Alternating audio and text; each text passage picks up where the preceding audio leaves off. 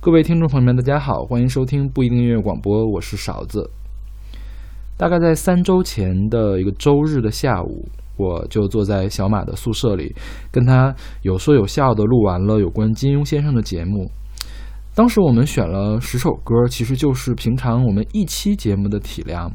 但是我们两个聊得特别的开心，就控制不住时间了，最后不得已补了个过门儿，拆成了两期。上一周已经把前半期给大家听了。就在嗯，小马刚刚把前半期的粗剪的节目发给我，我还没准备做后期的时候，就突然传来了金庸先生去世的消息。当时有那么一瞬间，我在想，面对这样一个让人感到很悲伤的状况，我们这两期嘻嘻哈哈的节目到底还要不要放出去？经过认真的考虑，我们决定还是给各位听听吧。毕竟先生给我们的快乐、感动、慰藉或者是启迪，在我们的节目里面也能略显一二。上一周小马在节目前追加的那一段话，其实也是我们内心的写照。而且我也在上周我们的公众号里写了一篇小文章，呃，聊表对先生的悼念，大家有兴趣可以去看一下。那好，那我们就来听本期的节目《金庸群侠传》下期。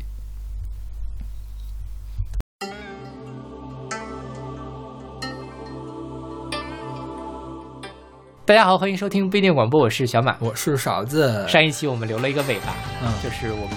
在聊金庸的武侠音乐， OK，所以我们今天就继续开始我我们的这个。我在开始之前，还是先来安利一下我们的各种的平台。我们有一个微信公众号叫做不一定 FM，大家可以在上面找到每一期节目的歌单、歌三是什么鬼？歌单以及乐评推送、音乐随机场。我们的嘴已经开始瓢了，因为我们是先录了两期节目之后，就先录了一整期节目之后，才开始做这个过门儿对对对，然后呃，说什么来着？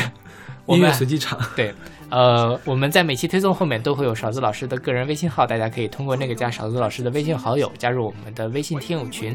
我们还有一个网站叫做不一定点 me，也就是不一定的全拼点 me，大家也可以在上面找到使用泛用型播客客户端订阅我们节目的方法。 OK，那我们后面的节目很精彩，大家可以继续听啊。是金庸在写完了那个《射雕三部曲》之后，就是写了《白马啸西风》《鸳鸯刀》和《连城诀》，当然他中间还写了《雪山飞狐》跟《飞狐外传》。嗯之后他就写了，我觉得是我最喜欢的一部金庸的作品，就是《天龙八部》。嗯，然后，《天龙八部》实际上时间线是在《射雕三部曲》之前，前传嘛，对，它讲的是那个辽辽代的事情，辽代跟北宋。北宋对对，然后格局也很大，人物也更多，故事也更复杂。它一下子出现了三个，三主线，对，三男主，是。对，然后呃，反正看着也挺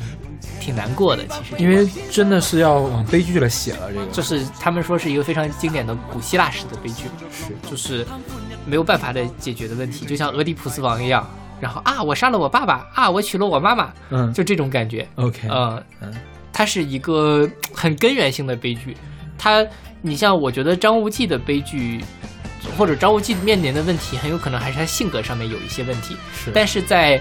呃《天龙八部》里面，真的，比如说你说段誉喜欢上一个女人，发现啊这是我妹妹；喜欢上一个女人，发现啊这是我妹妹。嗯，然后这个乔峰说啊，我当了那么长时间大哥，发现啊我在一直在跟我自己本来的民族作对。但是我回去了之后呢，我又觉得说，我应该，我不知道我该怎么办，我到底是要倾向于契丹人这边，还是倾向于汉人这边？于是没办法啊，自杀去吧。 OK，虚竹呢，就是我就想当个小和尚，但是为什么要让我去当逍遥派的掌门人？为什么要让我去破这个戒破那个戒？我就是想当个和尚啊！嗯就是好像每个人都挺成功的，就在世世俗意义上，你都是一代大侠，但是大家都没有想到得到自己最想得到的东西。就是被命运所摆布嘛，是，就是，呃，有人说嘛，说这个东西就是金庸的这种所谓的悲天悯人的一种佛教的感觉，就是人生就是很苦，人生就是很悲观，不管活得怎么样好，最后都要死，都要面临那只我们没有办法解决的根源性上的问题。嗯就是他们的问题。那你说我爸爸就是乱搞，那我能怎么办呢？这事儿跟我没关系，对吧？处处留情，那我就是喜欢上了我的妹妹，怎么办？所以就还挺虐的一个剧。 OK，对，然后说是什么陈世香评价嘛，无人不冤有情皆孽。我觉得这是对《天龙八部》最好的一个概括了。就像你说那个节目，刚才我们说那个慕容复特讨厌，嗯其实他也挺可怜，是啊，就其是实一直在被自己爸爸耍，是啊，嗯，乔峰也是一直在被自己爸爸耍，对，这就是他们也被说嘛慕容复爸爸 耍，就是金庸里面这个大家都有这种寻父情节，嗯就是这个父亲的这个角色总是缺失的，说是跟金庸本身的那个人生经历也有关系。你像在这个剧里面，呃，段誉的悲剧是因为他爹，虚竹最后也是找到了爹，然后爹马上就死了，对吧？ 就很很虐。然后，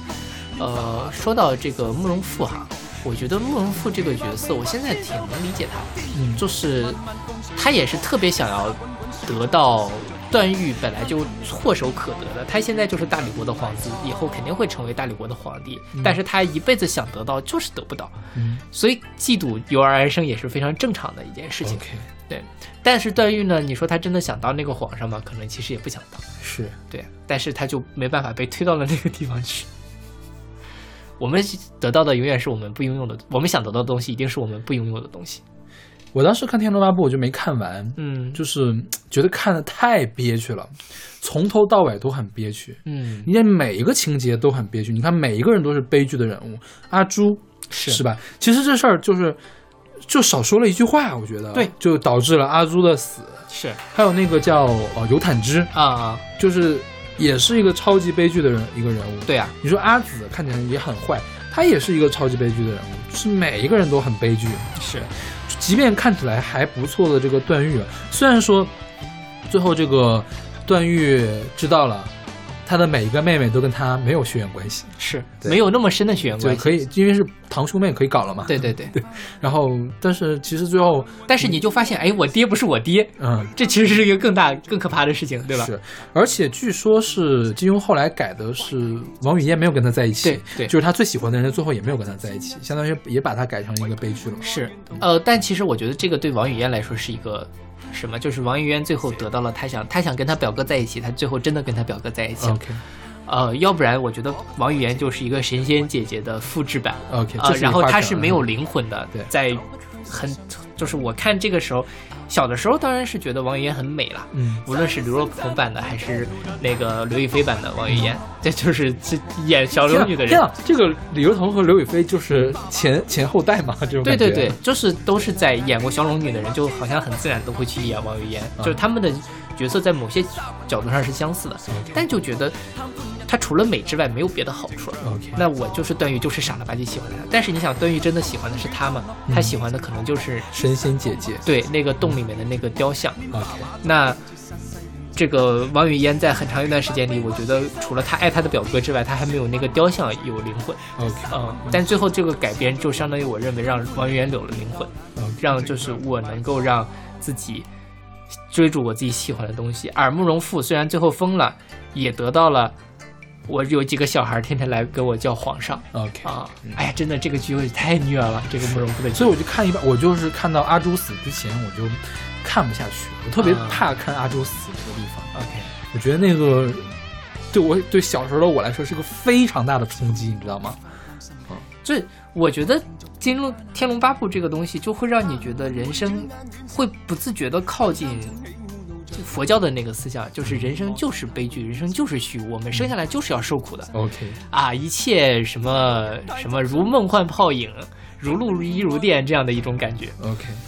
就很很难过。 但是我觉得，至少人生在某些方面向上就是这个样子，有些东西我们就是没有办法得到，那能怎么办呢？那只能忍着，是吧？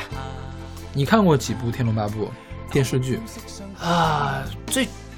两部吧，应该你是看，过两，我只看过一部，就是那个胡军版本的。我只看过黄日华的版本。哦哦，那就是三部，你还看过什么？胡军版本还有钟汉良版， 你还看了《中韩两版》呀？我没看完，我看天呐！黄日华那个版本当然是最经典的版啊本，，他是那个黄日华演的，然后是陈浩民、段誉，然后樊樊少少皇演虚竹，对，对。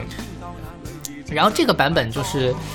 呃，虽然它制作上其实是比较简陋的，因为是受到时代的限制，它其实很多都是室内置景，嗯，对吧？然后，呃，纸每糊的是吧？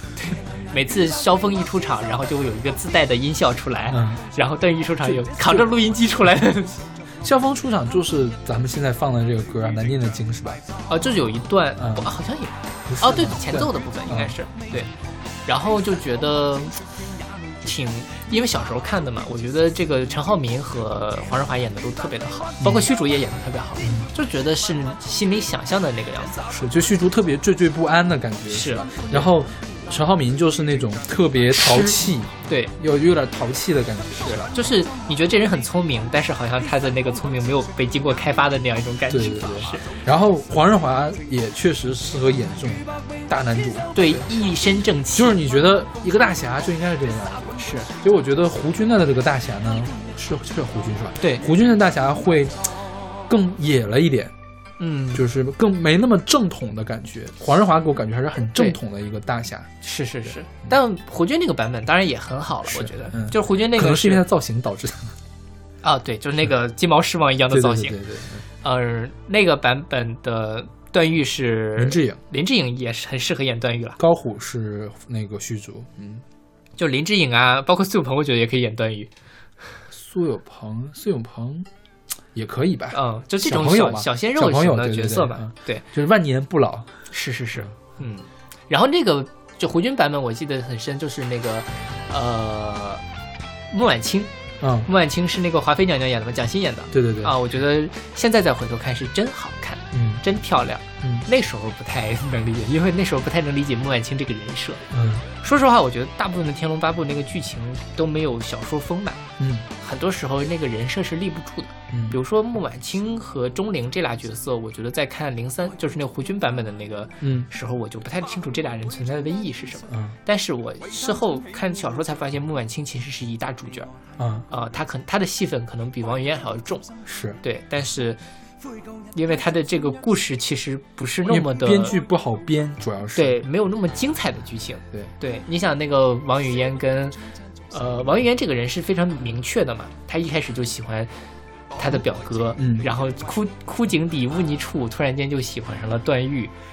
就没了嗯啊，然后就是一个很美很美很美的角色。但是孟晚清这个人，你很难一下子就说出来她干了些什么，或者这个人的性格是什么， ，OK。但是。也挺虐的吧，这孟晚清这个角色，那我们来说这首歌吧，这首歌是周华健。对，周华健，你干嘛？你突然哭了吗？这是要？没有没有没有，沉浸在了这个《天龙八部》的剧情里不能自拔。好吧，周华健的这个难念的经，我是到很久以后才知道，原来周华健会说粤语，然后再过了一段时间，我才知道原来周华健是个香港人啊，你不知道吗？ 周华健是香港人，我一直以为他是台版。他是香港人在台湾发展，啊嗯，对，然后所以他他唱粤语是很正常的一个事情。 ，OK，然后我小的时候一直搞不清楚难念的经和爱如潮水有什么区别，你不觉得他们的副歌特别像吗？还是差挺大的吧？就是都是一样的，节奏不一样，但是旋律是一样的。啊，这这这样吗？噔噔噔噔噔噔噔噔噔噔，哎，真的哎，对啊，这是周华健走的曲对吧？周华健做的曲。爱如潮水呢？但是潮水不是周华健肯定，啊，嗯，就有点像，是有点，因为我我很久之，我当时没有听过《爱如潮水》嗯，我当时第一次听《爱如潮水》的时候，我在想，这个不是《天龙八部》的片头曲吗？ 好吧。有你这么一说，确实是。是吧？嗯对，然后这个我觉得也是最经典的金庸剧的插片插曲之一了，可能是我最喜欢的一首嗯金庸剧的插曲，呃，主题曲啊。然后这个歌词是林夕哦夕写的对，这个歌词写的也是太好，嗯，就是他也表达出来了，就是非常准确的表达出来《天龙八部》的这样一种佛教思想。嗯，对，因为林夕本身自己也很懂佛教的东西，就是比如说什么贪嗔痴，然后各种色相这种东西，其实都是佛教里面你可以引申开，可以讲很多事情的东西吧。对所以我觉得，如果大家去看《天龙八部》的话，可以去挖掘一下里面这些，包括《天龙八部》本身也是一个佛教的概念嘛。嗯，啊，你可以去看一看，试着把《天龙八部》里面这八个部跟里面的跟人人物对起来做做一些对应。金庸是没有给官方答案的，是吧？对，对对，就是大家都自己猜。是。当然我比较说，就天就是萧峰，龙就是那个段誉嗯段誉啊，因为说实话，这里面其实前三分之一都在讲段誉的故事嗯啊，中间快到三分之一部分，乔峰才出场，嗯这他们俩是男主角，然后虚竹只能算是半个男主角。 OK，对，但其他的人，比如说慕容复应该是谁啊，王语嫣应该是谁，其实是没有定的，嗯大家可以自己去想。我觉得这个过程也是非常有趣的。就像我当年读《红楼梦》的时候，我自己就会看这个你金你要陵十二写情榜吗？金陵没有，就金陵十二钗谁是谁啊因为那时候也没有别的可以看嘛。嗯哦，我自己突然意识到，哎，这个人是写林黛玉的时候，我还挺开心的。 ，OK 这是自己跟作者达到某一种意义上的共鸣的时候。 OK。然后是零三年这部电视剧，就是胡军那个版本，它的主题曲是王菲唱的，嗯，我觉得那是王菲唱最难听的一首那个影视剧主题曲。对，就《宽恕》这歌虽然是赵季平写的吧，但我觉得这歌就没调儿，呃，就是整个都是乱的。对，你当然你整个都是乱的吧，也是可以，但是它编曲编的很无聊，嗯让王菲唱的也很无趣，就完全没有体现王菲的作用，嗯，也完全没有体现出赵季平应该有的水平。是。一会儿我们有一首王菲的歌。对，一会儿有一首王菲的歌，王菲其实给《天龙八部》还唱过一个主题曲，嗯，是巩俐和林青霞演那个电影的主题《曲。天龙八部之天山童姥》对，啊那个电那电影也是总在电影频道上看到。啊那个歌叫什么来着？啊，只有我自己。对，是首国语歌。 ，OK，那个反正我没有看过啊，但是里面的巩俐是真的好美，好美，好美。那个那个剧情呢，跟《天龙八部》是有关系的。他虚构了一个人物叫李沧海，嗯，就是说当时逍遥子喜欢的是李沧海，对，但是呢，这个吴青吴青云和李秋水都在争这个逍遥子，直到最后一刻，他们才意识到逍遥子喜欢的是谁，然后他们两个就正好功力尽失了嘛，都被虚竹给吸对走了嘛，对，然后就就两个人就手牵着手就就走了那种感觉，飘白发飘飘的就走了，然后把丁春秋设成了大 boss，嗯然后阿紫帮着一块儿打丁春秋。 ，OK 嗯。但是在那个原著里面，确实也是那个逍遥子喜欢的，就是那个不知名的小师妹嘛，嗯，而不是李李秋水，也不是也不吴心是如那个天山童姥。对对。然后那个小师妹是设定是李秋水的亲妹妹还是对对对孪生妹妹？对，对就是长得很一像，模一样但对是有一个是啊还是怎么样嗯？但是不知我道不太记得这是原著的情节还是那个胡军那版的情节，但反正这个还蛮有印象的。哦就是呃，发现爱的都不是是我们两个女人争了一辈子，发现她喜欢的是第三个人，是。对，很虐啊。然后说那个金庸剧里面武功就出现的人物里面，武功最高的是不是落到扫地僧了呀？呃，是扫地僧也成为了一个符号式的一个东西。机械降神。 就是一般说默默无闻，但是功力高强，就是扫地僧的这个，就是用扫地僧来说嘛，嗯，然后这个《天龙八部》是北宋的，是不是除了越女剑之外，全都是北宋之后的？对对，所以《天龙八部》在这个叫金庸的历史侠体线系上里边，，嗯是武功最高的一代。啊，就一代不如一代呗。对，其实呃，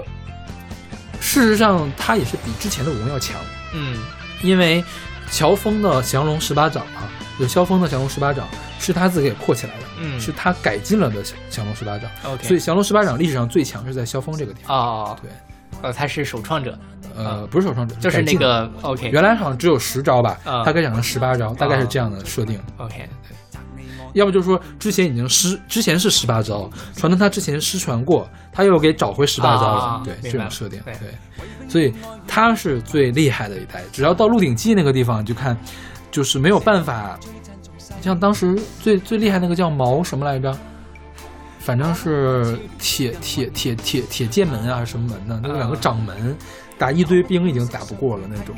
对，而且你看，在这里面，其实他武功都是出神入化的，比如说虚竹的那种武功，就是逍遥派的武功，天山折梅手，对，然然后后什么什么六合八荒什么什么的那个六合八荒唯我独尊功，对，然后还有返老神还童的那种。对对对，反正就是挺神的这个时候，对呃，到最后哪怕你看到《射雕三部曲》里面已经没有这么这种神功了，对嗯然后到了《笑傲江湖》是明朝是吧？对， 《笑傲江湖》的时候，就大家离了剑都玩不转了。是，对，你看那个，呃，叫什么？呃，令狐冲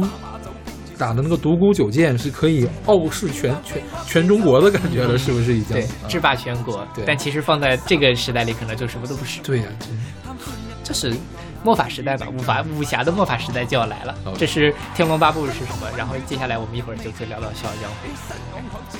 我看《天龙八部》还有什么可以说的？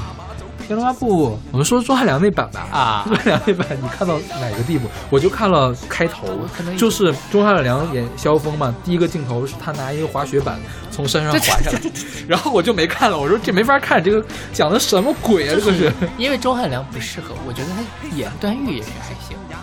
他有点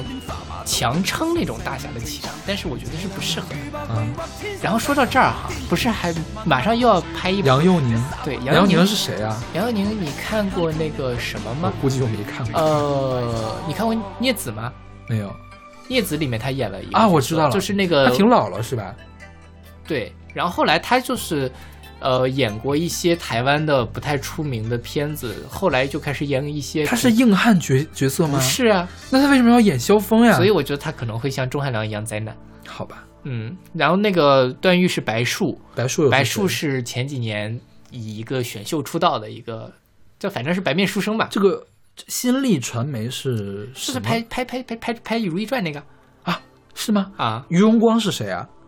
于荣光是导演，不知你道认嗯识这个人吗于？荣光不是个演员吗？我不知道。啊不知道，但是我觉得新力出品的应该还就是如果主角不行，配角还可以。所以说到这儿，我觉得金庸剧的配角都是非常出彩的，是就是或者说一部剧的灵魂并不仅仅在这几个主角上面，而嗯是那些群戏， OK 比如说《神雕》《射雕》系列的呃这个五绝，嗯再比如说像《天龙八部》里面的那个鸠摩智，嗯呃慕容复，包括慕容复什么包不同啊这些角色啊是能够让这个剧更丰满的。所以即便主角差一点，如果配角好了，勉强也能接受。 ，OK，好吧。毕竟在现在这个时代里面，好好的电视剧已经不多了。一会儿我们要说一部非常灾难的金庸片《笑傲江湖》里面哪个 版本？最新那版吧，一会儿再说啊，吧。好的。OK，那我们来听这首来自周华健的《难念的经》。笑你我枉花光心力，愛競逐鏡花那美麗，怕幸運會轉眼遠逝，為貪嗔喜惡怒着迷，責你我太貪功戀世，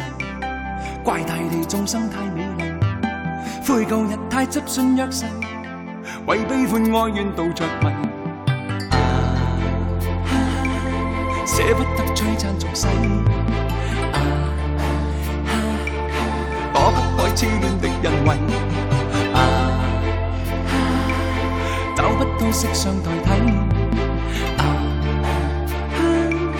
撐一生撐不透這條難題，吞風品雨裝落日未曾彷徨，欺山趕海千雪拼也去絕望，拈花把酒偏折煞世人情狂，憑這兩眼與百臂或千手不能防，天闊闊雪漫漫風水浩瀚，這沙滾滾水皺皺笑着浪蕩，貪歡一晌偏教那女兒情長埋葬。登風品雨裝落日未曾彷徨，欺山趕海千雪遍也未絕望，拈花把酒偏折煞世人情狂，憑這兩眼與百臂或千手不能防，天闊闊雪漫漫風水道行，這沙滾滾水皺皺笑着浪蕩，貪歡一晌偏教那女兒情長埋葬。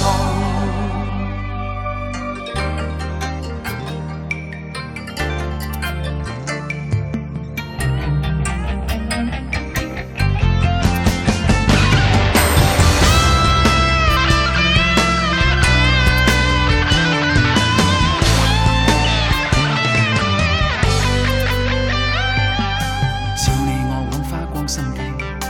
愛競逐鏡花那美麗，怕幸運會轉眼遠逝，為貪嗔喜惡怒着迷，責你我太貪功戀世，怪大地眾生太美麗，悔舊日太執信約誓，為悲歡哀怨道着迷，啊，捨不得摧殘俗世，啊。躲不開痴戀的恩惠。啊，啊找不到色相代替。啊，啊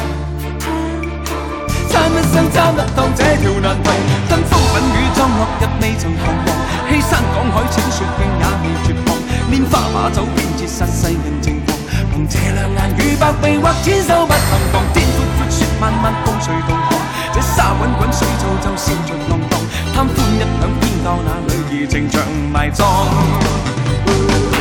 登風品雨裝落日未曾彷徨，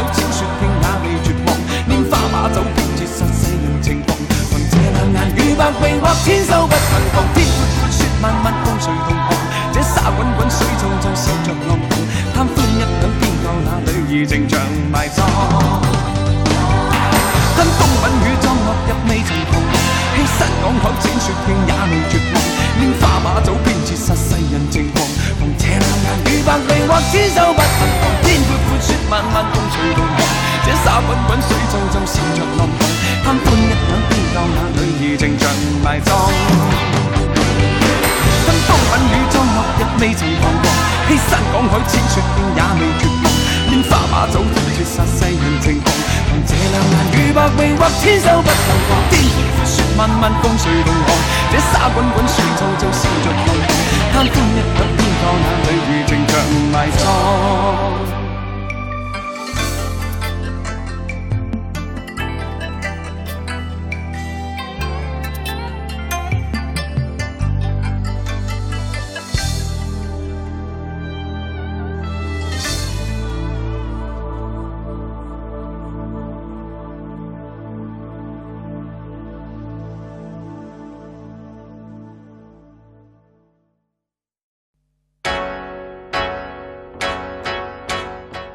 刚才我们把那个《天龙八部》和《射雕》的三部曲的这个时间线聊完了，那、嗯接下来就是这个武侠的末法时代就要到了。嗯，现在我们听到的是来自胡伟立的《笑傲江湖曲》，这是哪个版本？这个是呃九六年吕颂贤、梁佩玲和陈彩兰版本的。嗯哼，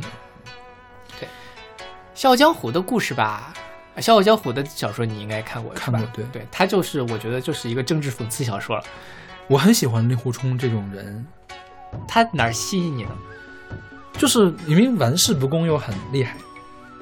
哦，对，那杨过其实也是这样啊。杨过还是背着一些东西的。杨过太痴情了，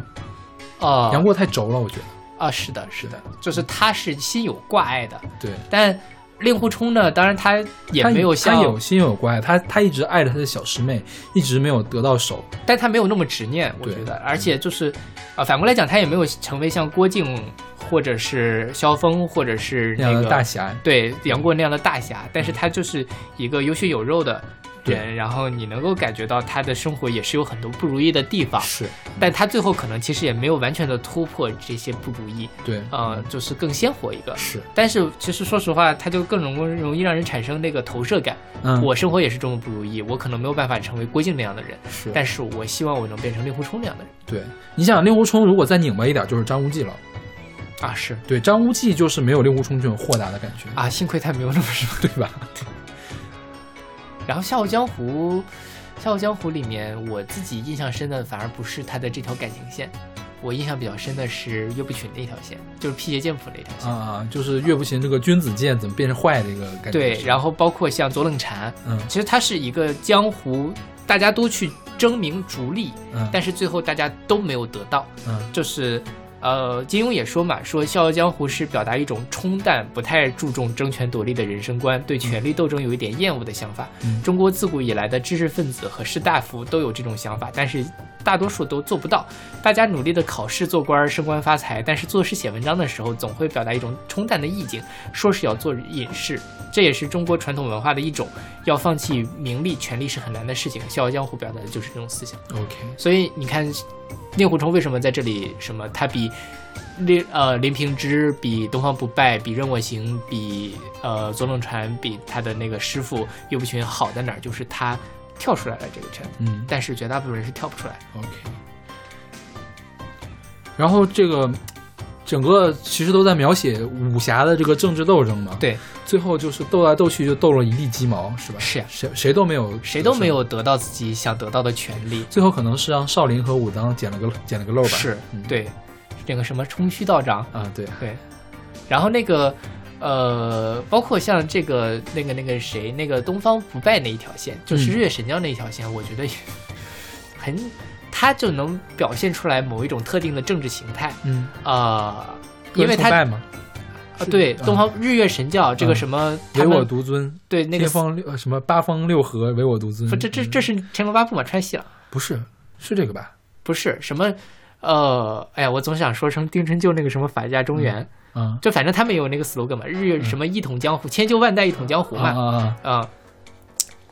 它其实就特别像某一个时代的，呃，就包括它的这个时代背景，其实我觉得是有对照的。就是啊文革的时候的嘛，文革的时候，大家去遵崇偶像，嗯遵崇那样，但是其实，呃，当大家就是盲目的狂热的崇拜，但这种崇拜其实不能带来好的结果。嗯。对他，我觉得金庸其实也想表达这样一这个情绪。然后金庸说：“我没有，别瞎说，真的没有。”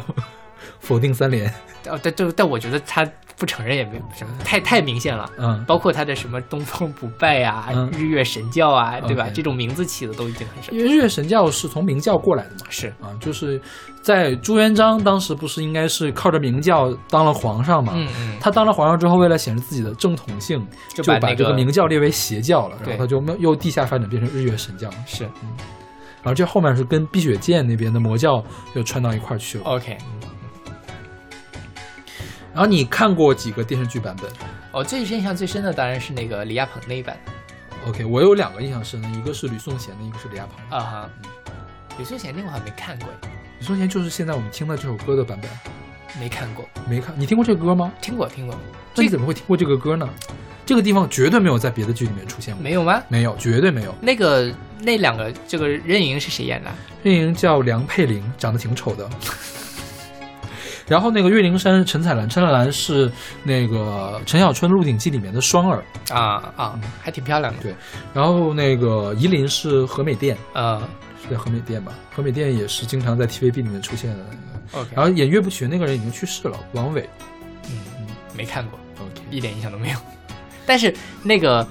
吕颂贤的这个扮相我有印象，嗯，就是还挺风流倜傥的那个，是呃，令狐冲应该有的样子。对对对对，就是我觉得呢，他呢再坏一点就应该变成那个谁了，韦小宝了，啊有是。那种感觉是但吧？令狐冲本来就是挺邪的一个人嘛，他对其实就是有一点靠近韦小宝那个感觉。是，嗯。然后那个零一年的是一会儿我们说零一，我们现在说说快了，不能说、啊现在说，一会儿还要选他的歌呢。对往前往前倒吧。最早是周润发在一九八四年演过《令狐冲》，你能想象吗？不能想象 我也想象不出来。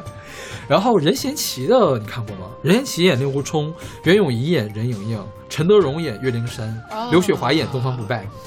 What？刘雪华就那个太后，对，我特别，我现在特特别想看一下这个剧到底是什么样子。这说实话，说到东方不败这个角色，你说如果让你去拍《笑傲江湖》，你希望是一个男生来演东方不败，还是一个女生来演？我想一想啊，我觉得应该是，如果要是按照金庸的原剧来说的话，应该是个女生来演，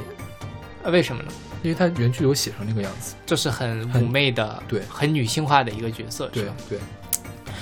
我倒是会觉得，我如果是我，我会希望是一个男生，一个男性角色来演。嗯就是，当然这个对演员的功力要求会更高一点。那个九六年的就是男性的来演，就是总总演娘娘腔角色的那个男的啊来演啊的。啊对， ！OK，嗯零一年其实也是男的来演，是男的吧，嗯男。的，对。然后，当然最经典的东方不败形象应该是林青霞林青霞我们最后再说，啊，对对对，一我会儿不能还有先说。还有我们那个我们这个《笑傲江湖》今天选了三首歌呢，是我看我对他多偏爱啊。 然后这个再往后还有谁？还有马景涛和范文芳那个版本，我也没法想哎，这到底是什么样子？马景，涛演令狐冲嘛，嗯啊，我觉得他就是马上要把那个夷陵的那个脑袋给摇下来的 感觉。可以吧？其他人我都不认识，那个新加坡拍的也是。然后我们说胡伟立吧，惠利也是一个非常传奇的人物，他是生于香港，然后祖籍是无锡人，嗯，他在大陆呃上学，在当年叫北京艺术师范学院，就是现在的中国音乐学院毕业，后来就在这个中国音乐学院和北京电影学院当老师，嗯，已经非常老了。就是突然间跑到了香港去做给做八六年的时候去的，对，你想他三七年出生，嗯八六年已经快就五十岁了嘛，嗯啊，五十岁的时候跑到香港去做配乐，嗯。也配了非常多经典的作品。周星驰的《鹿鼎记》，嗯然后《黄飞鸿之三》《狮子之霸》，然后那个《东方不败之风云再起》是他的，嗯就《东方不败》的第三部吧，应该是还是第二部，就电影的第二部、第三部、第三部、第三部，嗯前两部都是黄沾嘛。然后《唐伯虎点秋香》对九品芝麻官》《中南海保镖》《国产零零七》《新上海滩》，然后最近的几个《龙门飞甲》他配了，啊然后是《狄仁杰之神都龙王》是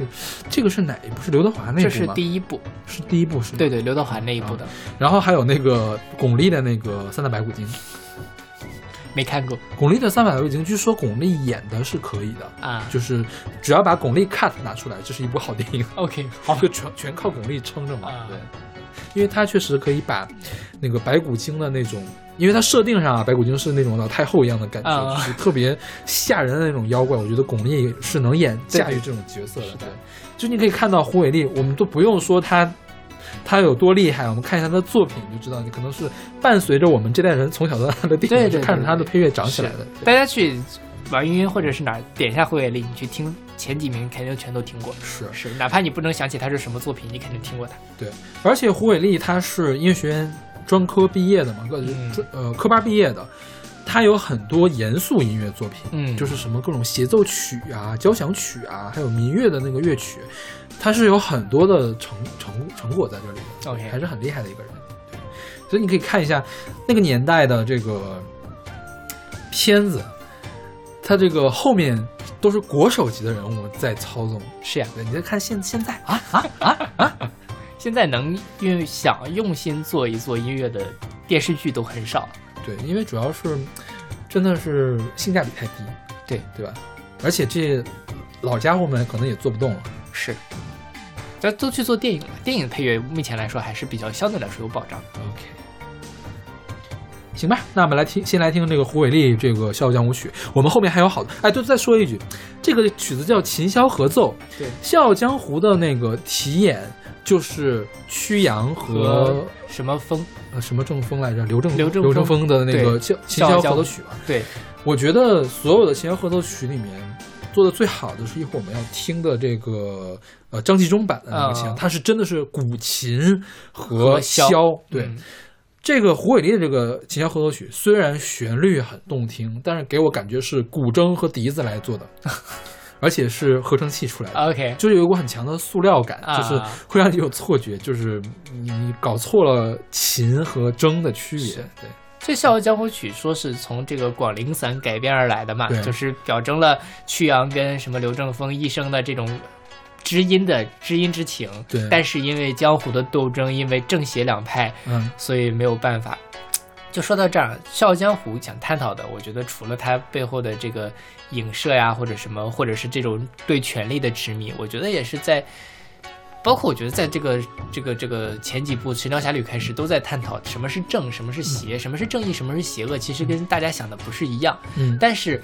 绝大部分江湖上的人都没有办法去跳脱这样一种世俗的观点去评判这件事情，嗯只有我们伟大的男主角可以。 ，OK，嗯对，但这也是人性的局限性吧，嗯我们很难站在那么高的角度去看这件事情。 ，OK。但是我觉得。生活中当然没有那么大的戏剧冲突，但是嗯我觉得也未必一定要根据世俗的观点去指导自己的生活。大 OK，家毕竟是自己过自己的日子，为什么一定要屈从于社会对于你的设置、社会对于你的规训呢？是吧？我觉得这是看武侠小说对我来说非常大的一个点。我虽然没有办法成为大侠，但是我心中一定要有一颗像我向往的男主角们那样生活的一个人生观。 OK。但我觉得反过来讲，这件事情你想做到这一点，是对这个社会是有要求的，要求这个社会能包容你才可以。嗯，很有可能有一些社会是不会包容你的。我觉得是这样，当然是很多事情我们没没有办法做的像令狐冲、像杨过那样那么极致，但是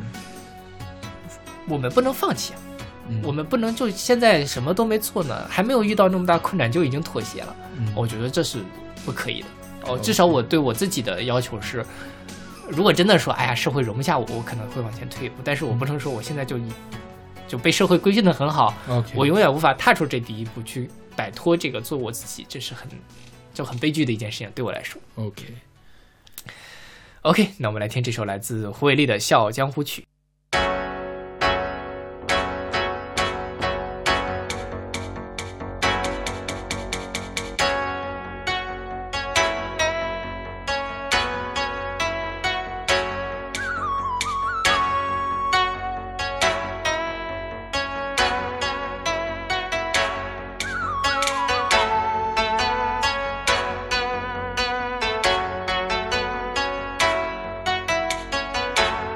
天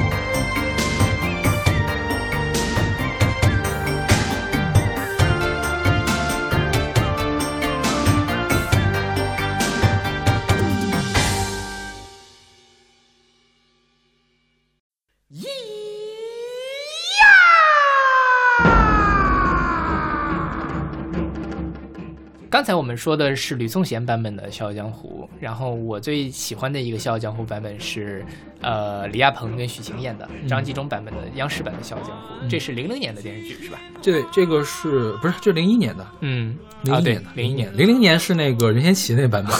任贤齐那版本我再插一句，他有一个插曲是徐怀钰的《纷飞》，我昨天特意去听了《纷飞》的歌词怎么写的，什么那个清冷的夜啊、午夜的街啊什么这种，我说为什么这种东西会放到武侠片里面当插曲呢？这是太奇怪了，简直。我觉得是这样，就是因为在很长一段时间里，电视剧是能够推广流行歌曲一个很重要的渠道，所以很多大陆拍的电视剧，呃比如说啊，大陆拍的电视剧放到台湾会变主题曲。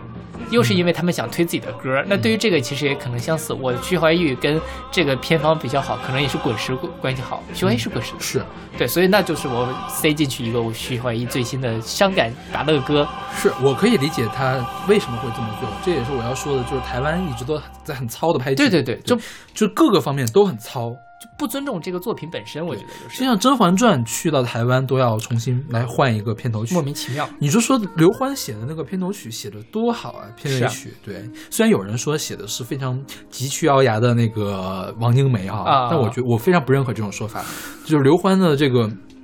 就是他的这个和弦的转变是非常的专业的，嗯嗯就没有功底就写不出来一个东西。然后你给一个放过来了，放了是杨培安的曲子吧，对对还是放对对的谁的曲子？杨培安还是反萧敬腾啊？正就反正就特别的奇怪。嗯对是啊，对，刚才还有一个就是零六年的那个《天下无双》，呃，呃，就是那个《神《雕仙侠侠侣》侣，对，放到台湾去也是换了好几套曲子，呃，又放了又有国语版的，又有闽南语版的，可能是。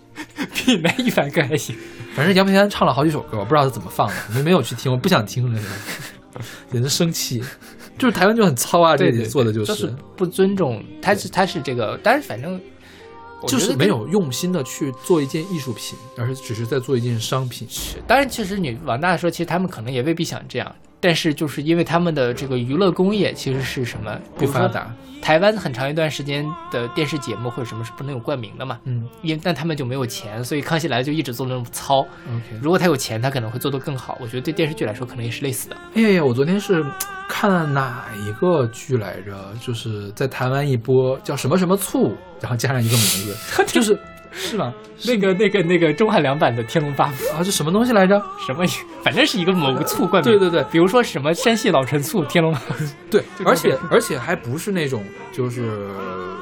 前缀啊，或者就是整个的剧名变成那个东西了，对对对，就是书名号括起来，什么什么醋天龙八部，非常的奇怪，就是很掉价。是我觉得台湾就一直在这么往糙了搞，嗯是，就不知道他的其他你像他他其实音乐文化发展的也很好，对啊，他的地下文化也发展的很好，就不知道为什么他电视剧就搞成这个样子，是。啊 你要说换两首好听的歌也行，嗯，就比如说像那个《归去来》，其实就是大陆又重新换了，对，但嗯那个歌就那可是很小好柯写的呀，是呀、啊对啊呀， 哎，不说这个了，生好生气。气，好生气，对，然我后们来说零一年的这个笑匠，嗯对，零一年这个你怎么看？很好呀，啊、我挺喜欢的。零一年的，反正我觉得李亚鹏虽然跟我心目中的令狐冲稍微还是有点距离，嗯，但是也还行，就是水准上之就上是的。李亚鹏有点太正了，是，然后许晴也有点太正了，呃，许晴不够坏，还可以啦。不够坏。啊、因为你金想庸，金庸亲自说的不够坏。李亚鹏可是演过郭靖的人，嗯，郭靖跟令狐冲怎么能让一个人来演呢？对，OK，许晴呢？啊，玄丹就是我觉得她因为是很美，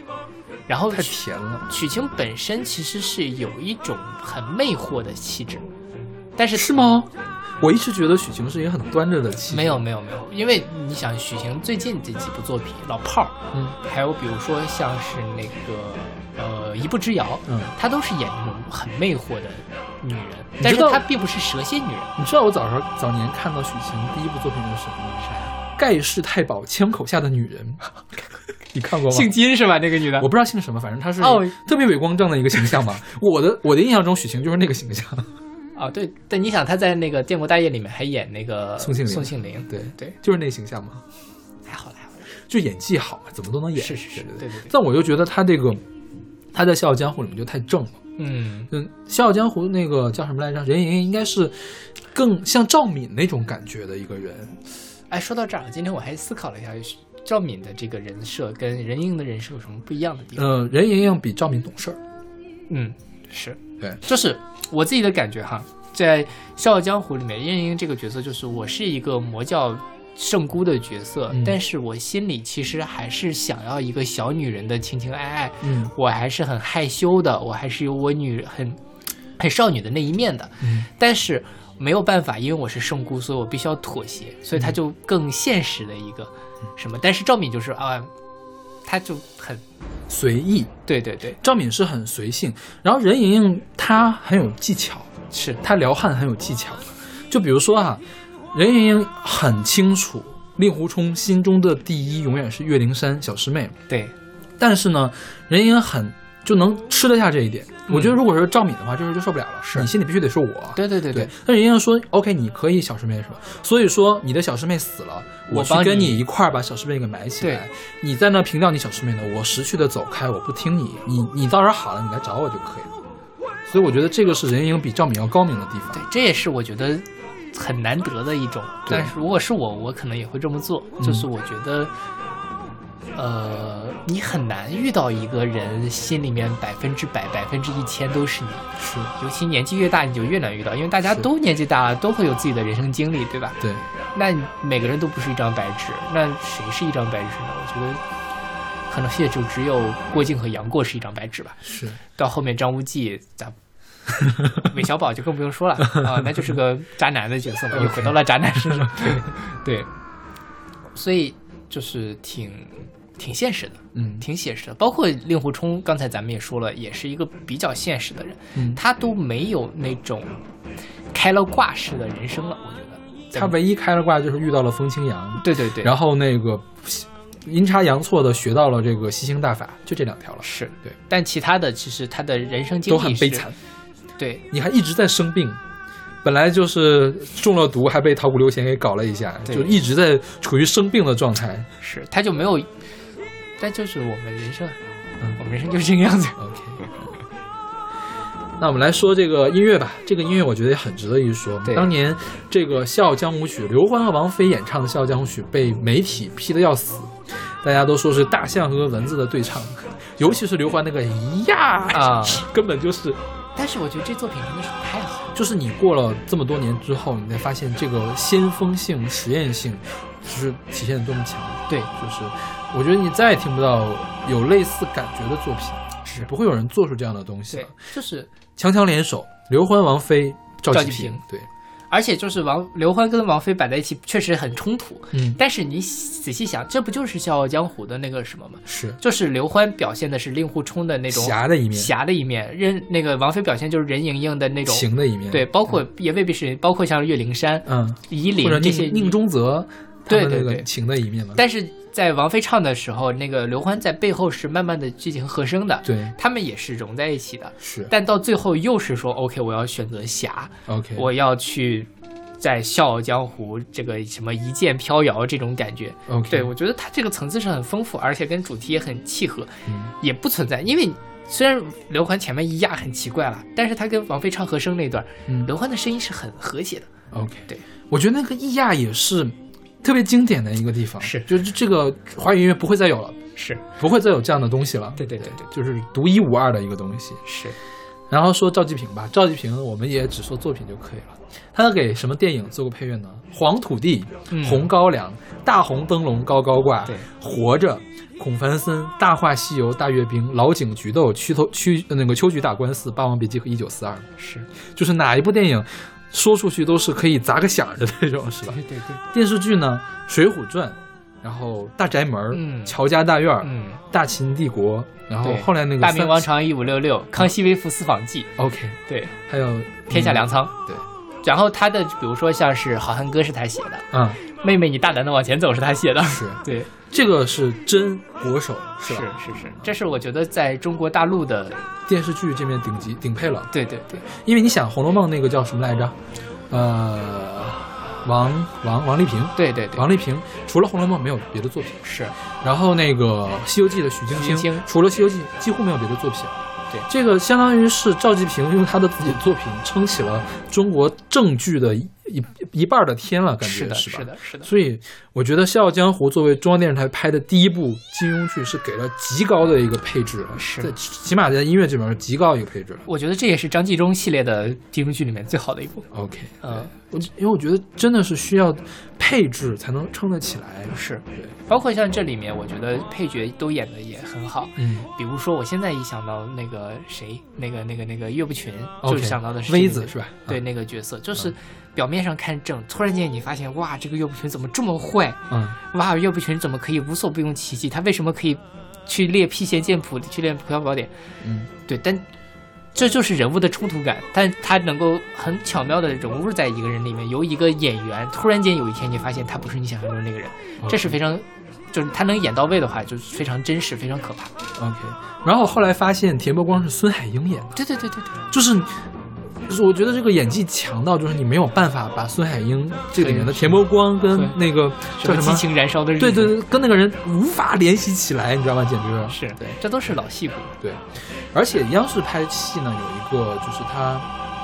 对演员的妆容要求特别的严。嗯比如当年拍《水浒传》的时候，所有人的长头发是真长头发，嗯不是戴的发套， ，OK，所以就很很很像那么回事嘛，很看到很真实。嗯像这部剧里面，夷陵是真剃了秃头的，嗯就是女生把头给剃秃了，然后去演的。你看那个吕颂贤那个可美店，能看出来是戴了个发套的， ，OK，就是而且还是质量很劣那个发套，就觉得跟大头娃娃一样，好吧然后还能看到那个鬓角贴的那个东西嘛，呃，就是很出戏。就是大陆在这面拍正剧，就是真是花了血本儿不计成本的来拍的，几乎都是，是所以是精品。对对对，是也很难再有这样的了。我觉得电视剧的正剧的大制作的时代也很难再出现了。 OK，对我觉得《如懿传》《如懿传》不是正剧，呃，《如懿传》我觉得你可以把它这当正剧看，但它的制作也没有像这么大 OK 它制作还是大的，但是你很难想象说我请孙海英这样的人来演配角。 OK，你想，《如懿传》里面比较出名，我觉得梅兰演配角不比孙海英还要厉害啊。不，但是吴君梅在这里面是个很重要的角色嘛。嗯但田伯光或者比如说像《射雕英》这个《倚天屠龙记》更明显。嗯，你去让张国立、王刚这样来演一个，配角啊，那个是不太那个是可能很配很配的配角了，对吧？对对，这这个是我觉得是很难，除非有非常大的颜面的导演，非常 OK 大的资金才可以撑得起这样的东西来。然后我们接着说一下雷雷的事儿吧。我觉得《笑傲江湖》是比较雷的一个 IP，嗯对，，最近最近几年出了两个非常雷的作品，于正版的对，于正版是谁演的来着？霍建华、袁姗姗还有陈乔恩，我想。啊，陈乔恩从东方不败跟那个令狐冲谈恋爱的这个故事是吧？对，啊，这这我觉得就是个头人戏了，就是就很雷啊。是很累，就是你看了于正的戏之后才知道，张纪中那叫德艺双馨。是那个剧，我不知道他为什么非要安排东方不败跟令狐冲谈恋爱，就是 我没有看，你有全看吗？我没看完啊，嗯看了一点、它剧情立得住吗？其实立得住也行。就立不住啊。嗯，呃当然，我觉得我也有点先入为主了。我觉得东方不败就不应该是一个那样的人。东方不败就是一个很悲剧性的角色，我认为嗯他就是说白了就是一个古代的同性恋，恰好练了那个《葵花宝典》，嗯拥有了很多的权利，拥有了我的杨莲亭，但是不被世界上的任何人所认可的一个角色。嗯我觉得这是一个非常悲剧性的角色，嗯，但是他就完全把它给戏谑化了。因为大众不喜欢看悲剧啊，因为于正就不是给大家拍悲剧的一个人。那倒是，你看《延禧攻略》也要拍的也是拍一个成爽文才爽剧可以，对就是怎么恶搞怎么来，怎么能吸引大众的话题就怎么来。对对对，能上热搜的剧都是好剧是啊、这一点我觉得张纪中就做得很好，啊、你是指就是正剧化是吧，证据化，对对他没有去进行曲意迎逢那种感觉。对，是吧或者我一定要把某一个噱头给放大或者怎么样，他不太做这种事情。对嗯，然后再往后说的是去年还是今年啊，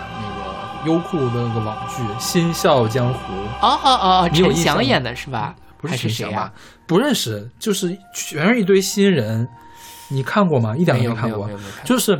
他糙到什么地步了呢？就直接从那个美剧叫什么呀，《权权力的游戏》吧，啊里面偷 BGM，啊就是你想不到为什么一开门扫地呢会放那个 BGM，还要慢动作长放，就整个那个令狐冲就所有的人物都跟傻子一样，你知道吗？嗯就是，就我没有看啊，我都看的是网上那个 cut，还有那个大家的吐槽，就是人物人物立不住，剧情剧情立不住，在那瞎乱改，呃，然后又是浓浓的低成本的味道。好吧，就是一开始啊，比如说它设定了什么呢？这个不是《笑傲江湖》的开场不是在福建嘛？对对就是林对平之他们家嘛。嗯，就是这边人都快不行了，结果任盈盈上来就去跟不是任盈盈那个岳灵珊上来就跟林林平之大半夜出去打猎去了，知道吗？就是大家呃那个之前还是。那个岳灵珊跟林平之这个感情还是慢慢起来的嘛，嗯啊，这儿一见钟情，莫名其妙。然后东方不败设定的是个啥呢？设定是一个悲天悯人的一个人吧，还是怎么样？我啊忘了。然后练了一个葵花宝典什么的，反正后面没有看，因为我觉得这个东西实在是看不进去。而且令狐冲的选角十分的失败。你说你告诉我那个人令狐冲，我不相信，哦哦，我想起来了，令狐冲就长得很土，对，就不相信，对，完全没有风流倜傥那种感觉。就可能去适合演郭靖的一个人。啊，是有点适合演郭靖，是吧就蠢蠢的，对对对对嗯对，就一点不灵。令狐冲也是那种极端聪明，而且都是那种小聪明的那种人。是，我觉得这个《新笑傲江湖》可能是有史以来最糟糕的一个金庸剧了，就是比于正那个还要，就是这全靠对比啊。你看这啊于正这样，看起来起码霍建华、袁姗姗这些人还是演有技那么一点点演技的，是不对 是？对对对，陈乔恩多少还把陈乔恩给捧火，陈乔恩还可以吧？哦乔恩多少陈乔恩好看呀，是不是？而且陈乔恩里面演那个东方，如果你强行接受那个设定之后，你嗯觉得这部剧还是能吃得下去的。 OK，然后《笑傲江湖》差不多就这些了吧？是，OK，那我们来听这首来自王菲和刘欢的《笑傲江湖》啊。说到这儿哈，我们之前其实选过另外一首歌，宋祖英在这里面唱的那首《天嗯我作们地合》，在在哪儿选的呀？什么野河万事兴，哦，对吧？有印象吧？对对对对嗯，对，大家也可以去听。啊，对，就是那首歌可以完全的反映出来这个秦霄的感觉，是，因为它那个前奏就是秦霄合奏。对对对，我觉得就是《笑傲江湖》曲给引出来一首宋祖英唱的歌。是对。 OK，那我们来听这首《笑傲江湖》。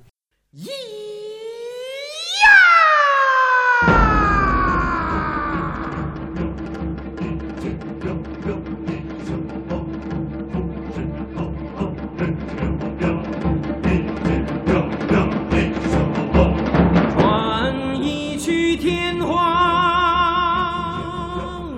地老，共一生水源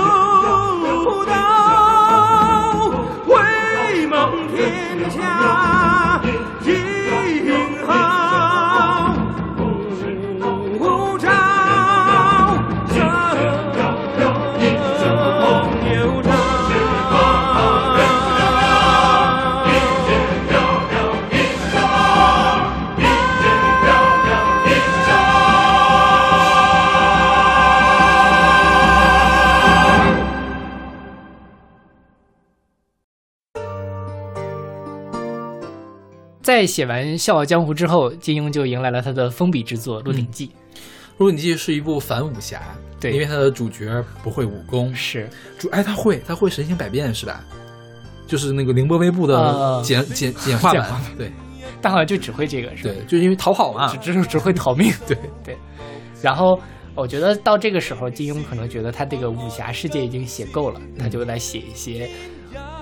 真实生活。这真的就是末法时代了，大家就已经武功都不咋地，对每天都在勾心斗角的玩一些很下三滥的，就是就。不伪光正的一个这个一些技巧，因为你想金庸剧所有之前的做，无论这个人怎么样，无论是不是渣男，他都是伪光正的角色，他都是一个正面角色。但是韦小宝真的就不是一个正面角色，是韦小宝这个人吧，当然，反正很多男人的梦中的想法了，就是娶了七个老婆，是呃，然后在这个康熙，还有他的那些反清复明的，叫红花会还是什么？天地会，哦，对，天地会、红花会的康熙，就是来周旋，这个如鱼得水，就是那种什么职场后黑学那种感觉。是是是，对，，然后自己得到了二十四章经，自己，但是最后拿了最后还是全都还给黄康熙了嘛？对对对，是，这但是就它是一个我们在现实生活中很容易，或者我们比较容易能够达到的一个角色。我们可能终其一生都无法成为郭靖和杨过，但是如果你自己够聪明，够左右逢源，你运气又足够好，你还是有可能会成为韦小宝的。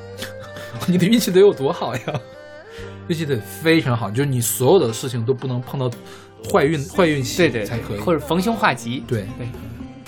然后、呃、也有人说嘛，说这个剧是金庸从大中国做大汉族主义转向到了大中国主义。啊，就是以前都是，呃，你想，呃，在那个呃社交里面，其实郭靖是一个汉人嘛，虽然他在蒙古生活过，他在金，就是他，但是他终其一生都是在跟金人对抗，在跟蒙古对抗，包括《神雕侠侣》也是一样。到到这儿了之后，其实韦小宝你都不知道他是一个什么族的人了。 OK，呃，然后，呃，虽然这个他早期不还是在讲反清复明的事情吗？他现在不讲了，康熙是个好人，我们要支持他， OK 就这样的一个故事了。 OK，呃，就是我觉得大家从我们今天这样一个梳理也看出来，金庸本身自己的想法也是一直在变化。是。所以金庸的这个《鹿鼎记》，你看过哪几部？陈小春那一部，我看过一点点黄晓明那一部，黄晓明是哪一部？黄晓明是零八年的，是吧呃，看过一点点。 ？OK，、呃我只看过《春晓春》那部，而且我哦，小宝与康熙我也看过，小宝与康熙你看过吗对，就是啊张卫健那部是吧对，我只看过这个陈小春这一部。那个时候我上小学，嗯，暑假的时候，三四年级，我爸还不太让我看那个剧，不能觉得看这个啊这个剧太那什么了，是不能看。我觉得小孩不应该看《鹿鼎记》，呃无所谓啦，我觉得。但小孩也看不懂啊。对对，就然后是就小时候只能看到说哇，韦小宝好牛逼啊，娶了七个老婆。不不不不，我觉得这个娶七个老婆我倒不是很在意，我觉得里面很很多事情都很有趣啊，什就么呀是他逢凶化吉那个事情啊，对吧杀鳌拜啊什么的那些、啊啊啊都很有趣啊。哦，就找一帮小孩过来把那个对啊，鳌拜给然后弄死他了其实各种那个姻缘巧合，什么假太后、海大富、啊花虎绵掌什么的，对我觉得都是很有趣的事情啊。没有，我就直接印象地留下来七个老婆这个。我觉得娶七个老婆那个事儿有一个事儿让我特别不开心的，就是我一直都觉得他不好，就是阿珂呃，为什么最后就从了他呢？呃，还不是迫于他的威力吗？对，是吧？对阿珂我觉得对他真的是一点感情都没有，嗯，就是强行让他在一起了，是是吧？是，你想他这个七个老婆里面，呃，戏份儿最多应该是建宁公主。对，建宁公主当时那个陈小春的版本还是黄日华里面那个阿紫演的，啊是一个人演的。对对，然后就很像啊，感 觉。是是是，刁蛮公主的角色，嗯，没什么脑子，对对，我的印象最深的就是那个非得要跟那个陈小春在一起，然后如果不同的话，真的喊非礼强奸，非礼强对对奸。对对你有这个印象吗？对对对 对然后那个呃，我记得还有一个版本的《建宁公主》是林心如演的，是那个就是小宝与小宝与康嗯康熙》里面的那个。那个版本我就对建宁公主有印象，就是建宁公主这个角色性格还是蛮鲜明的嘛，啊啊，就觉得是很很很很刁蛮，不讲道理，那一版的阵容也蛮强大的，啊，陈近南是郑伊健演的，然后那个叫苏权和贾太后是陈法蓉演的，嗯，然后曾柔是舒淇演的，阿珂是朱茵演的，海大富是吴孟达演的。我去，我没看过这一部，我没什么印象来。呃，舒淇我好像是多少有点印象，我真没看过这个，完全没印象。这阵容比陈小春那版要豪华，感觉是啊，因为陈小春那时候 TVB 的那个嗯班阵容底嗯嘛，对，这个起码是电影明星也过来了，是是吧？但是说实话，就是因为陈小春的韦小宝演的实在是太好了，是，就是他就是韦小宝的那个样子。对对对，呃，张卫健虽然也有点痞痞的，但是没有陈小春那样心机那么重，然后还特别不正经的那种感觉。然后再往前推，是一九八四年有一部阵容也很强大的，梁朝伟、韦小宝、刘德华演康熙，然后刘嘉玲演方怡，吴君如演曾柔，不太能想象会是什么样。因为他们当时都刚出道，嗯，就是刘嘉玲还是不没有名的那种人。 OK 对，挺可怕的。嗯就是梁朝伟和嗯刘嘉玲好像是第一次合作，还是前几次合作吧，相当 于 OK 是。 然后之后的话是那个一四年有一个，黄晓明版本，啊，那是08八版年的，一四年这个版本你看过吗？韩栋、魏千啊啊祥啊，啊！我看过一点点。这个人都是谁？我都完全没有听说过这个人。动其实我觉得他挺适合演韦小宝的，嗯不是很出名的一个角色。他演过什么呀？演过一些配角了，反正 OK，就是光看韩栋还是可以的。 OK，然后黄晓明那个版本吧，钟汉良演的康熙，我觉得黄晓明如果非要让我从杨过和韦小宝里面选一个的话，我选韦小宝，他更像韦小宝是吗？你不觉得吗？ 油腻的，但是他当年那个零六年的韦呃杨过演的还可以吧，也没有很油腻啊。啊、是那个时候他还没有开，没有没有没有没有出油呢，应该是是是是是，但就是反正是，我觉得现在的黄晓明就是那种黄晓明一笑就是很鬼畜的那种感觉的好吧那种感觉，就很适合韦小宝好吧？啊、当然，反正就一般啦，我也没有看完。说实话，我不是很喜欢《鹿鼎记》这部作品，为什么？太不女权了是吗？就我不喜欢看别人这么。说实话，我看武侠小说，我还是希望看一个武侠，因为它是反武侠嘛，它看讲的都是那些蝇营狗苟的事情，嗯我不喜欢看这种东西。 ，OK，好吧。对，它当然是很真实的，但是这是我个人审美趣味、啊。就是喜剧嘛，我觉得没有必要把它当成武侠来看。是，如果当成喜剧看的话，当然是好的。你想，这部武侠小说里面武功最高的应该是九难师太，嗯，也就是《碧血剑》里面的阿九，《碧血剑》里面阿九才能排老几啊？是呀、是吧？这就是武侠的时代结束了，我们的真实生活开始了的一部戏。所以我觉得金庸写到这一步之后，估计也觉得是没什么好写的，对就不写了。然后说到《鹿鼎记》电影，你看过吗？没有，电影是林青霞演过，就就周星驰演的两、嗯嗯两集电影。呃，林青霞演的那个贾太后，应嗯，该是我看看啊，是第一部是九二年的《鹿鼎记》，然后第二部叫《鹿鼎记二神龙教》，是王晶拍的。嗯，当时有人问林青霞说：“你为什么要去跟烂片大王王晶来合作呢？”林青霞说：“我是冲着周星驰去的呀。”嗯然后合作了一个，也是那种非常乱搞的这种无厘头的那对种对感对觉。对对。然后你不还有一个主题曲是黄沾的那个叫什么《开心做出戏》？对对对对对。当年好像票房还不错，你没看过这部吗？没有看过，行吧我周星驰的作品我看的就很少。 ，OK，你哦就不喜欢这样的是吧对，对我就喜欢那种《天龙八部》那种， ？OK。嗯，就是个人审美趣。然后我们现在听到的就是九七年的陈小春版本的啊哦九八、98年九八年的陈小春版的那个片头曲是陈小春唱的，就是很 很恶搞的那种感觉，那很活个泼歌我的蛮感觉喜欢的，片尾是马俊伟，就是康熙的扮演者。对，最近我们陈小春也讲过，然后那个马俊伟讲过马俊也讲过，所以我们就不介绍了。是，那片我我特别喜欢片尾的这首歌，对我觉得开头呢，就是开头那首歌其实是陈小春的那个，呃，就是韦小宝很邪的那个形象。对，对对，片尾这个曲子，我觉得它暗示的是《鹿鼎记》的结局，《鹿鼎记》其实也是一个悲剧结局。嗯，最后韦小宝也还是必须要隐居才可以啊，是啊因为他又不能得罪天地会那边的人，然后又不能去得罪，又不能背弃自己的兄弟小玄子，也就是康熙，康熙所以只能选择这个把自己所有的家财都伪造出一个龙脉，然后呢，就是把让两边都觉得他办了一件好事嗯嗯的感觉，对，所以也是一个挺凄惨的一个结局。其实就是因为是现实嘛，嗯现实里面就没有那种一路打怪升级的《延禧攻略》那样的爽文了。嗯大家即便是像即便是《延禧攻略》，就是《延禧攻略》结束几年之后，魏那个叫魏魏魏什么来那边叫魏璎珞魏璎珞也该死了嘛，是不是？就是，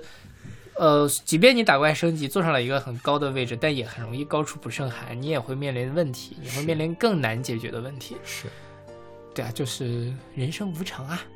怎么突然又开始悲悲悲伤起来了？我们还是来听这首来自马俊伟的啊什么来着？头顶一片天。嗯头顶一片天，无限快意到目前，微笑看看今朝，天也送人烟。年轻的野心，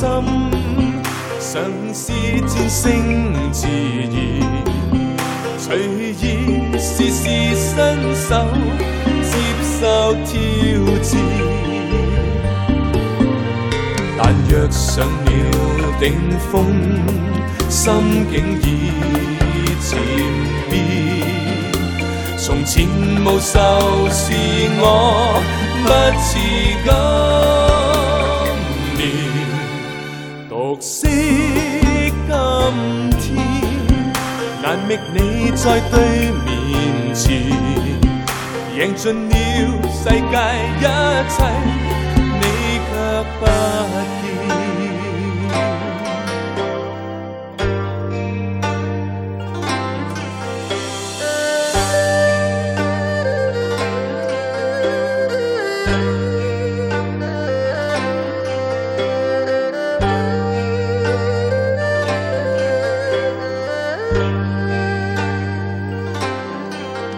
独惜今天，难觅你在对面前，赢尽了世界一切，你却不见。但若上了顶峰，心境已渐变。从前无愁是我，不似今年。独惜今天，难觅你在对面前，赢尽了世界一切，你却不见。谁为我再献真心？不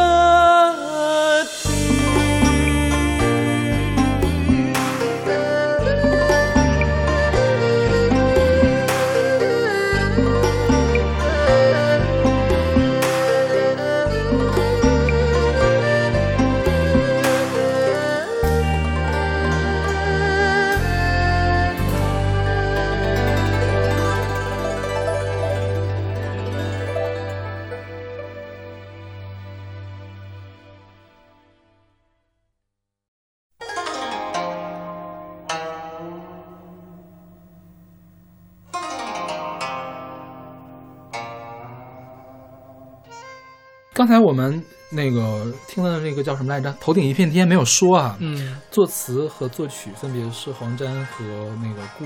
耀辉，是吧？是叫顾耀顾家辉，顾家辉。对，嗯，然后接下来我们就要着重的讲一下黄沾和顾家辉。对，今天是我们的最后一首。对，还是《笑傲江湖》里面是的，的，也是应该是今天最最有名的一首歌对， 《沧海一声笑》。 就我觉得，说了金庸，怎么可能不提这首歌呢？是不是？是啊对。，说了金庸，怎么可能一不提黄沾呢？对，对啊我吧？们就把它压轴了。是，嗯，然后这个歌是刚才说的那个《笑傲江湖》电影，九零年的电影。他们是三部曲，拍了三部，嗯，是九零年的《笑傲江湖》，然后后来是《笑傲江湖二：东方不败》，第三部是九三年的《东方不败之风云再起》，前两部都是黄沾来给做的配乐，第三部是胡伟立给做的配乐。嗯，对然后前两部的主题曲都是《沧海一声笑》，但是唱歌的人不一样。 ，OK，我们现在听的那个版本是黄沾、罗大佑和徐克唱的，对是对吧？对，这个是九零年第一部电影的国语版，嗯然后粤语版是黄沾、许冠杰和张伟文来唱的。 ，OK，然后那个后来的第二部是罗文和周小军唱的，然后这个青霞姐也就在这里面演动画不败，是吧？是嗯就是很大家心目中的最好的东方不败，最就好是看的吧？对最好看的东方不败。对，嗯对我现在对这个剧情没有什么印象，我没看过，我好像看过，我看过，我我估计我看过第一部，嗯，就是第一部是没有林青霞呀，第一部好像林青霞没出来呢，东方不败没到呢，啊，第二部才有那个林青霞，它跟这个那个《笑傲江湖》的剧情改编的还是挺多的， 嗯，因为东方不败在里面设定是男的还是女的，不知道，反正里面有令狐冲看到东方不败洗澡的那个镜头，那我觉得那于正是不是在这里面得到的灵感，让他俩谈上了恋爱？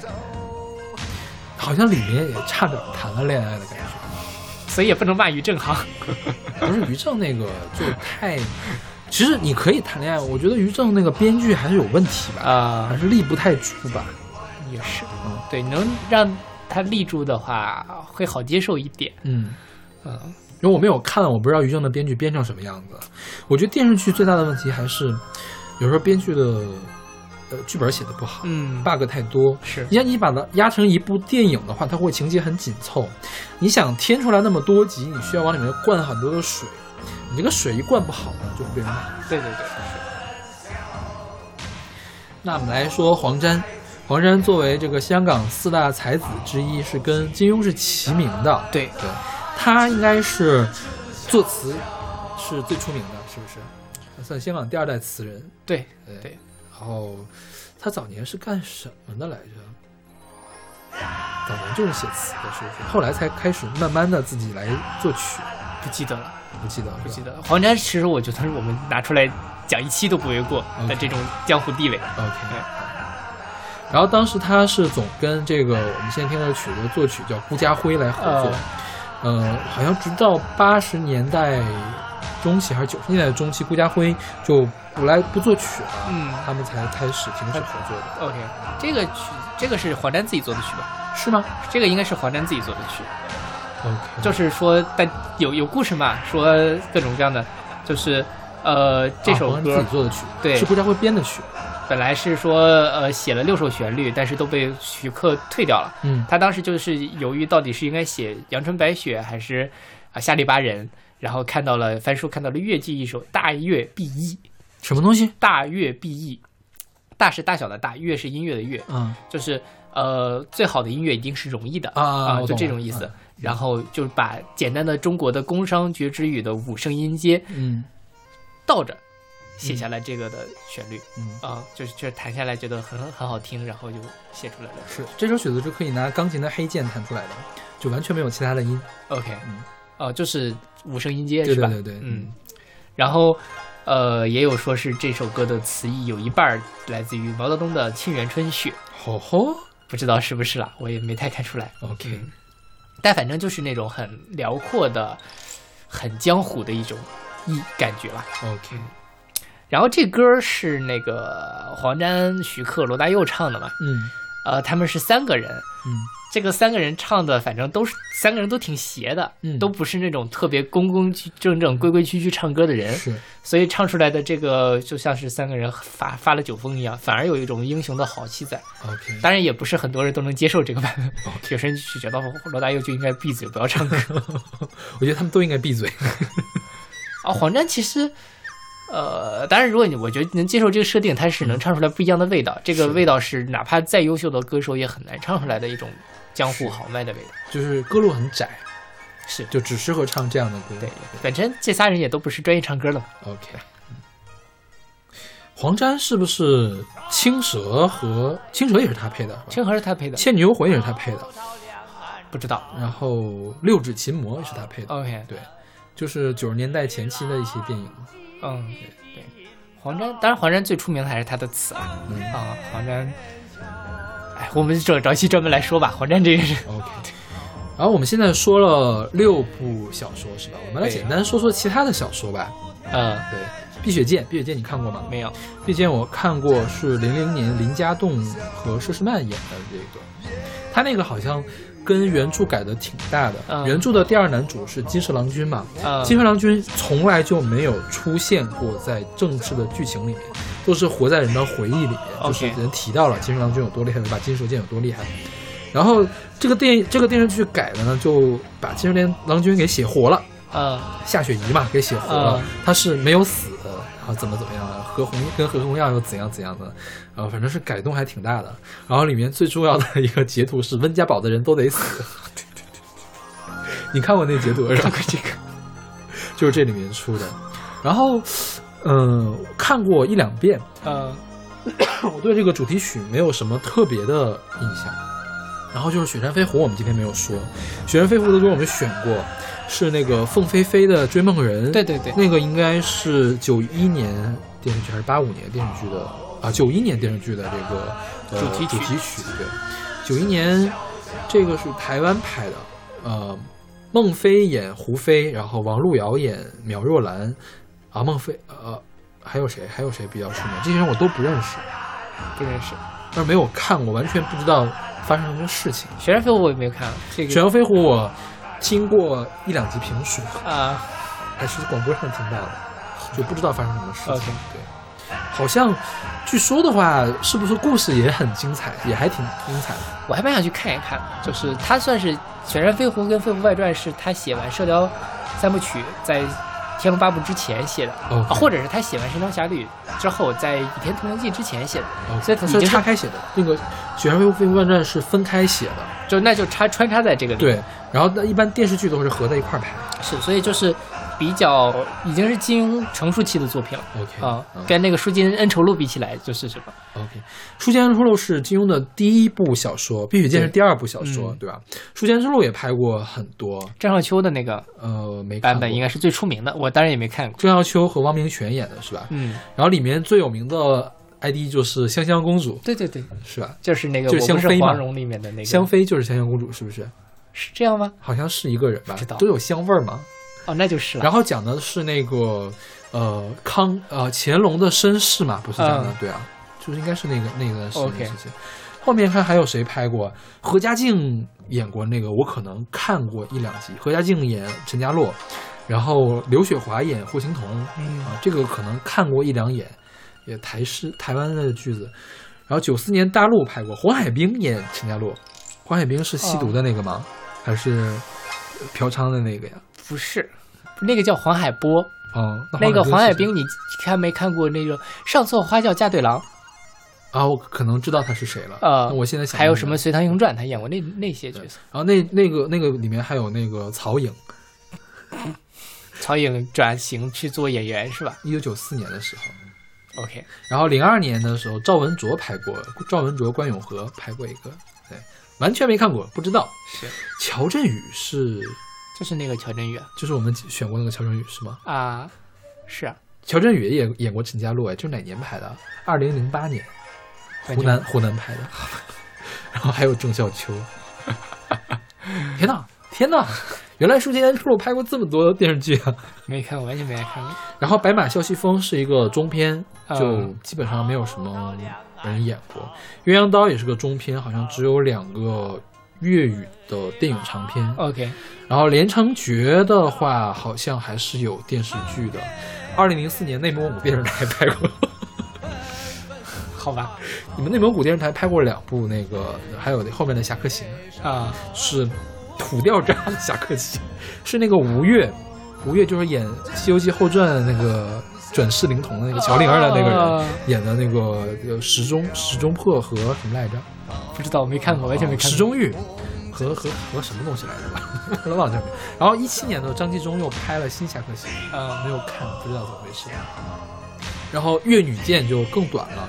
呃，其实论所有的金庸小说里面武功最高的，应该是《越女剑》里面的牧羊女，因为人家是可以一人挑千人的，啊，就就这种，而且是那种，呃，随便一挑挑千人，就是折根树枝儿打千人这种 OK 就是仙人级的明白那个角色了，有点有点像呃神话一样的感觉对了。对对对对，啊因为毕竟他这个越女间春秋的时时间期线更早，范蠡范蠡他们的故事是，西施范蠡的故事。因为在那个时代，嗯反正大家就所谓的我们也知道什么金戈刺秦王啊，或者这种事，它是那种很上古的侠客的感觉，嗯其实跟。啊、他也没有那么多的江湖恩怨情仇、家国大义了，嗯啊、所以能够写得更飘逸。是，你看人家传到北宋就已经烂成那个样子了。但你再看传到《鹿传鼎到记》的清时朝候，的时候， 真的太惨了，真是我觉得，啊，我一直想不起来那个那个掌门叫什么名字了，就是去偷袭康熙吧，应该是，然后就被几十个清兵给干死了。几十个就能干死，对太差了。你想当年萧峰烟云一十八计就赶过去那个什么，是，但这个我觉得可以去看一下。我觉得那个那个那个那个剑桥，倚天屠龙，他还有一个什么剑桥金庸史，他写了两本书。嗯嗯那个人嗯辛元平好像那人叫嗯，可是中国人吗？是中国人，嗯他就是假借了。我一开始以为是他带着浓浓的翻译腔，嗯对吧？但其实他是中国人写的 OK，他就故意造成了那么一个有点端着的那个身份。我觉得虽然那个很很很不正经啦，其实是，但是他对于整个金庸世金庸武侠世界的这样一个，穿个线是吧？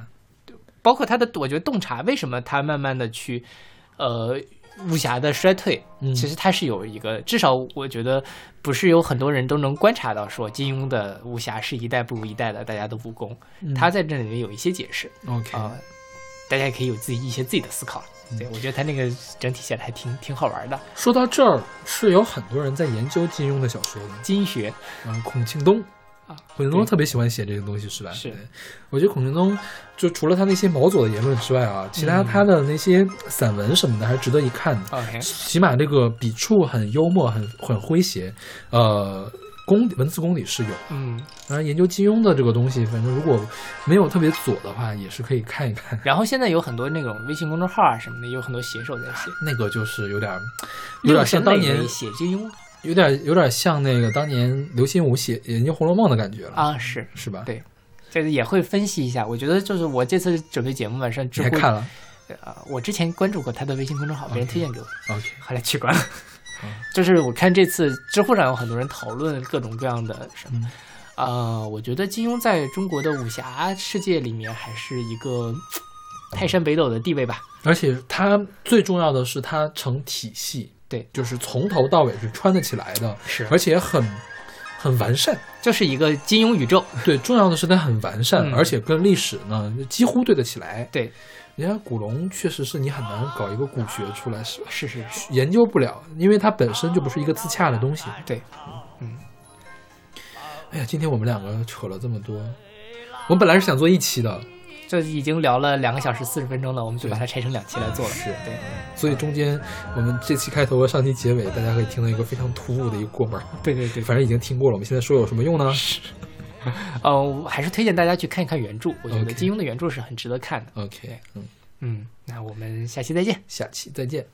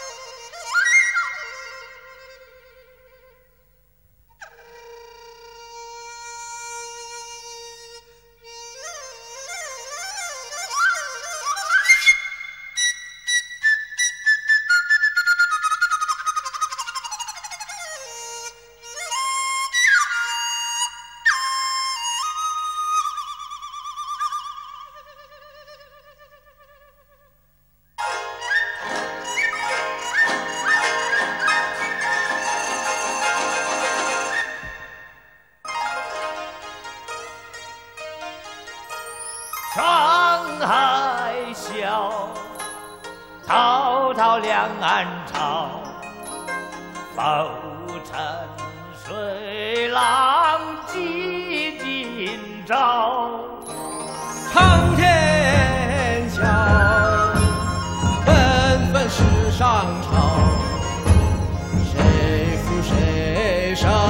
出天知晓。真正笑。